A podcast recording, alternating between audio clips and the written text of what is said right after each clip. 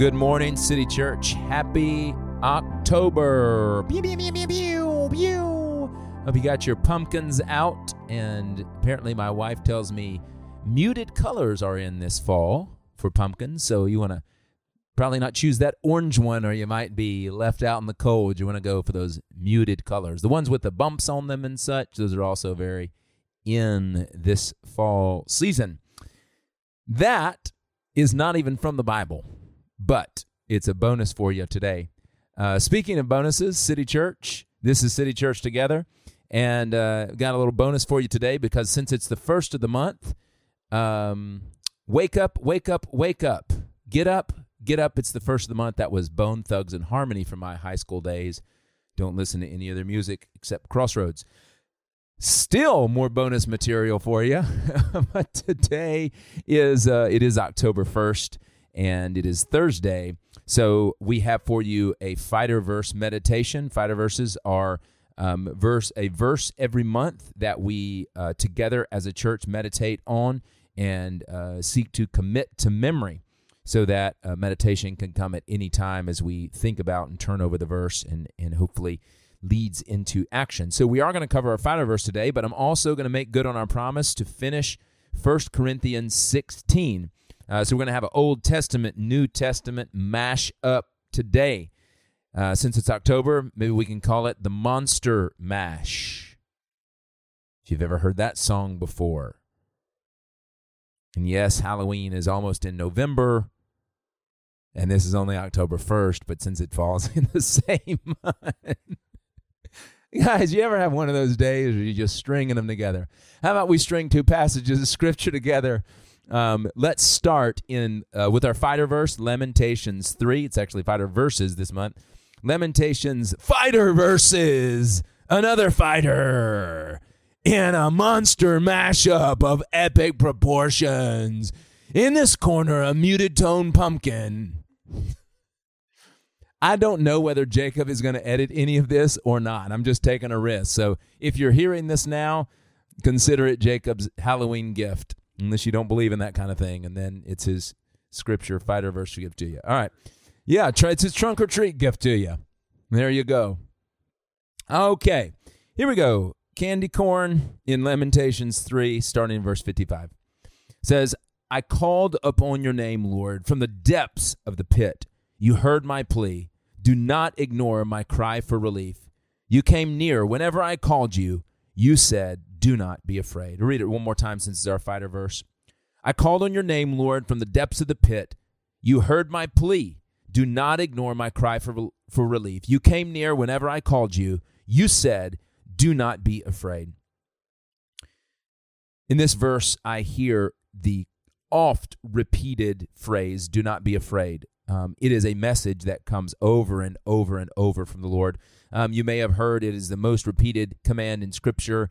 Uh, I think there's an urban legend, or perhaps not urban, a biblical legend, uh, um, that this is uh, this command is repeated 365 times in Scripture. Um, and so you have 365 ways to uh, to um, dwell on. Do not be afraid. One for every day of the year. You're in trouble in leap years. When you get that extra day of February, which scares me because it's winter and I don't like winter. Um, do not be afraid. Here's what I want us to notice here. Um, notice that this is actually the last 12 verses of this are all a cry for the Lord's help. Um, I called on your name from the depths of the pit, and then uh, and then an acknowledgement that God hears his plea and begs him not to ignore it. So uh, apparently, in, in, his mind, as he writes this, um, there is the idea that God might hear but not do anything. So you heard my plea, but do not ignore my cry for belief for, for relief, and then you came near. Whenever I called you, you said, Do not be afraid. So the Lord's voice is, Do not be afraid. Now, when I think typically of the Lord's re- relief, what I often think of is a relationship between, um, uh, presuming Jeremiah wrote Lamentations, um, or maybe we could just call him the Lamentor, which is different than Dementors, which is also kind of Halloweeny. Um, uh, do what? Oh yeah, worst part of prison is the Jacobs filling me in on Harry Potter and office trivia. I don't watch or read any of these terrible things, guys. Only it's all Jacob's influence. But uh, the lamentor is saying here um, that, uh, it, you know, I picture me in lament, and then I picture God on the other side, and almost this, you know, personal relationship, which is good, but it, it cuts out one of the primary ways that God speaks to us do not be afraid, and one of the primary ways that God answers our cry for help. And I want to point that out at the end of 1 Corinthians 16. So here it is 1 Corinthians 16 13. Be alert, stand firm in the faith, be courageous, be strong. Isn't that kind of vibe with do not be afraid? Okay. Do everything in love. Brothers and sisters, you know the household of Stephanus. They are the first fruits of Achaia and have devoted themselves to serving the saints. I urge you also to submit to such people and to everyone who works and labors with them. I am delighted to have Stephanus, Fortunus, or Fortunatus, and, Achaicus uh, uh, present, because these men have easy names to pronounce. No, because these men have made up for your absence, for they have refreshed my spirit and yours. Therefore, recognize such people. That is the word of the Lord from 1 Corinthians 16 and from Lamentations 3. At the end of 1 Corinthians 16, Paul tells us to be alert, stand firm in the faith, be courageous, be strong. And uh, again, do not be afraid. And this is Paul telling a church that. And then Paul turns around and tells this church that he refers to as brothers and sisters. He says, uh, you know, Stephanus and and uh, all of the uh, the new people that came to Christ in uh, Achaia. Um, he said they have devoted themselves to serving me. And then he talks about these three guys, Stephanus, uh, Fortunatus, and Achaicus, um, who are with him. And listen what he says. He says, Because these men have made up for your absence. That's not like a, a slight on the Corinthians. It's, it's not passive aggressive Paul saying, You're not here, but they are. Um, what he's saying is, I can't be with you, but there are other Christians here, new Christians, who are refreshing. Listen to that uh, in 18. They have refreshed my spirit and yours. And he says to recognize such people. Here is what I'm pointing out in the mashup of these two scriptures. Often, when we cry out to the Lord and ask for deliverance of help, we don't picture that in coming to us from other Christians. We don't picture that coming to us from relationship. We don't picture that is as in letting other people come into the picture. Often, uh, we we simply picture, uh, well, God will um, give me this thing that I perceive I lack.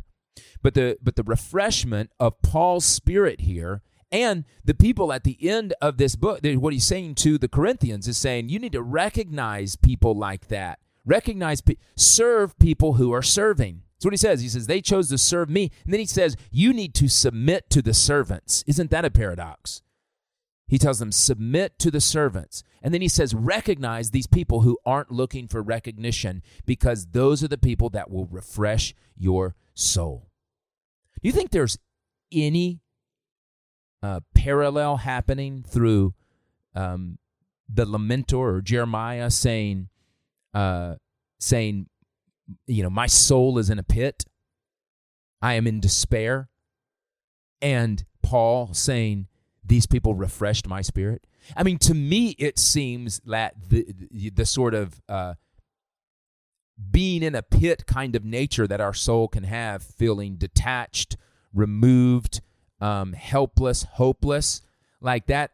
The answer to that is a refreshment of the soul, which is which comes to these Christian brothers and sisters who came to serve, not to be served.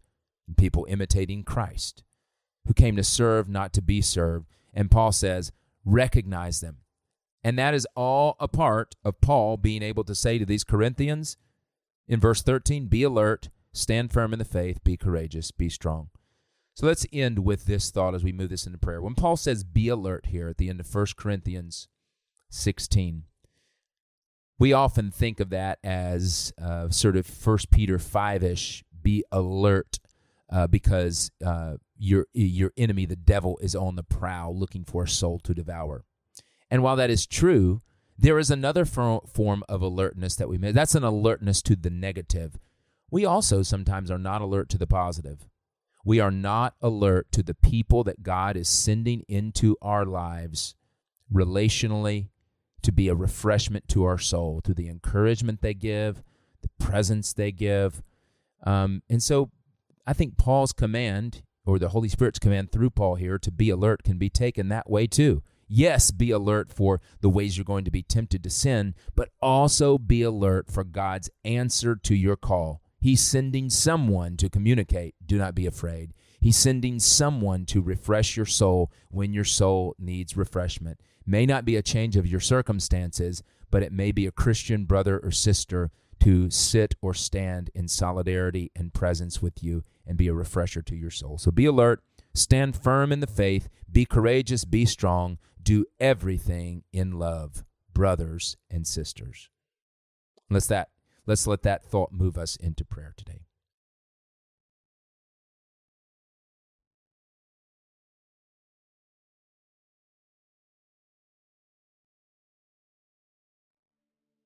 Heavenly Father, just this morning, um, you shared with me through um, a new Christian here at City Church um, just how you bring about refreshment through other people.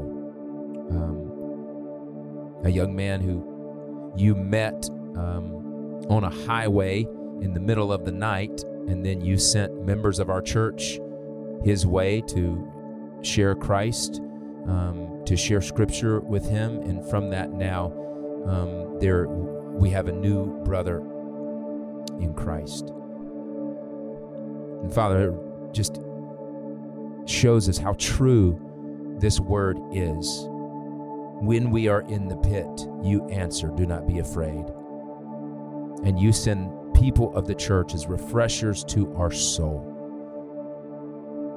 But that only happens as we serve one another and as, as we're willing to submit to one another in love. Now, Holy Spirit, prepare us so that we can be alert, stand firm in the faith, be courageous, be strong, and give us your heart and your eyes to see so that we can indeed do everything in love. We give you thanks that we are a family, that we are brothers and sisters, and we Father, will be the way that your Spirit works to refresh one another's souls in service. It's in the name of the Father, and the Son, and the Holy Spirit. Amen. City Church, God is at work. Join him where he is. In the name of the Father, and the Son, and the Spirit, go and multiply the gospel.